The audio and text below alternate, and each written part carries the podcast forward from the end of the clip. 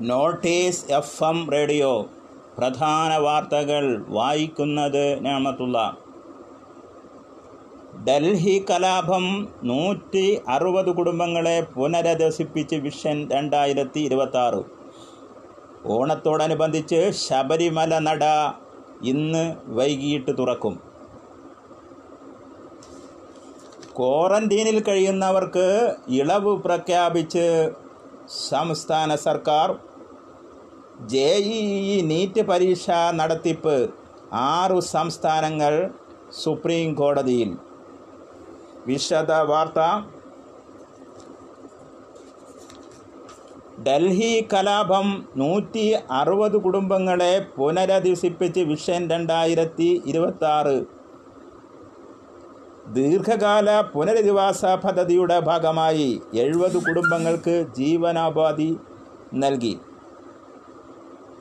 തകർക്കപ്പെട്ട പതിനഞ്ച് വ്യാപാര സ്ഥാപനങ്ങളുടെയും നാൽപ്പത്തിനാല് വീടുകളുടെയും പുനർനിർമ്മാണവും നിർവഹിച്ചു.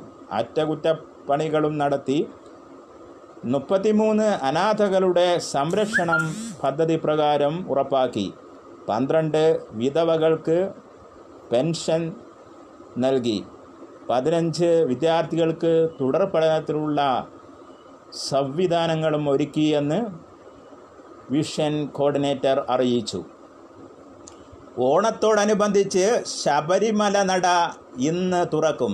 വൈകിട്ട് അഞ്ച് മണിക്ക് ക്ഷേത്രം തന്ത്രി കണ്ഠരര് രാജീവരുടെ മുഖ്യ കാർമ്മികത്വത്തിൽ ക്ഷേത്രം മേൽശാന്തി എ കെ സുധീർ നമ്പൂതിരി ക്ഷേത്രനട തുറന്ന് ദീപങ്ങൾ തെളിയിക്കും.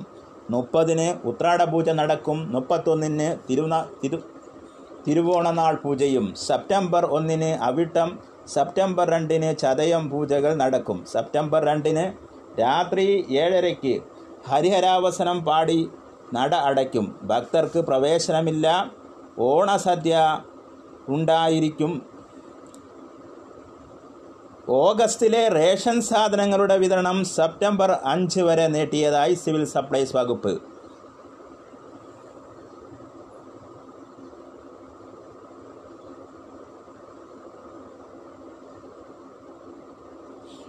സംസ്ഥാനത്തിന് പുറത്ത് ഒരാഴ്ച വരെ നീണ്ട ഔദ്യോഗിക യാത്ര പോയി മടങ്ങിയെത്തുന്ന ഉദ്യോഗസ്ഥരും ജനപ്രതിനിധികളും സമ്പർക്ക വിലക്കിൽ കഴിയേണ്ട. എന്നാൽ കോവിഡ് ലക്ഷണങ്ങളുണ്ടോ എന്ന് സ്വയം നിരീക്ഷിക്കണം.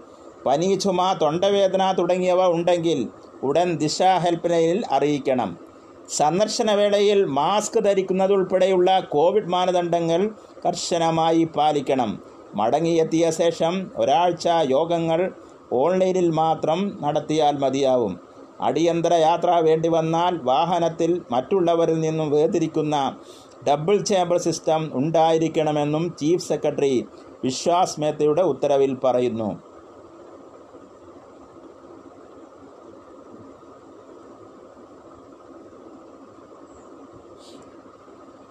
ജെ ഇ ഇ നീറ്റ് പരീക്ഷ നടത്തിപ്പിനെതിരെ ആറ് സംസ്ഥാനങ്ങൾ സുപ്രീം കോടതിയിൽ പുനഃപരിശോധന ഹർജി നൽകി. പശ്ചിമ ബംഗാൾ ജാർഖണ്ഡ് രാജസ്ഥാൻ ഛത്തീസ്ഗഡ് പഞ്ചാബ് മഹാരാഷ്ട്ര സംസ്ഥാനങ്ങളാണ് പുനഃപരിശോധന ഹർജി സമർപ്പിച്ചത്.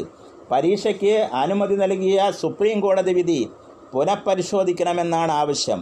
പരീക്ഷ നടത്തിപ്പുമായി ബന്ധപ്പെട്ട് സോണിയാഗാന്ധിയുടെ നേതൃത്വത്തിൽ പശ്ചിമ ബംഗാൾ ജാർഖണ്ഡ് രാജസ്ഥാൻ ഛത്തീസ്ഗഡ് പഞ്ചാബ് മഹാരാഷ്ട്ര സംസ്ഥാനങ്ങളുടെ മുഖ്യമന്ത്രിമാർ യോഗം ചേർന്നിരുന്നു. രാജ്യത്ത് കോവിഡ് വ്യാപനം തീവ്രമാകുന്ന പശ്ചാത്തലത്തിൽ ആണ് ഈ നീക്കം.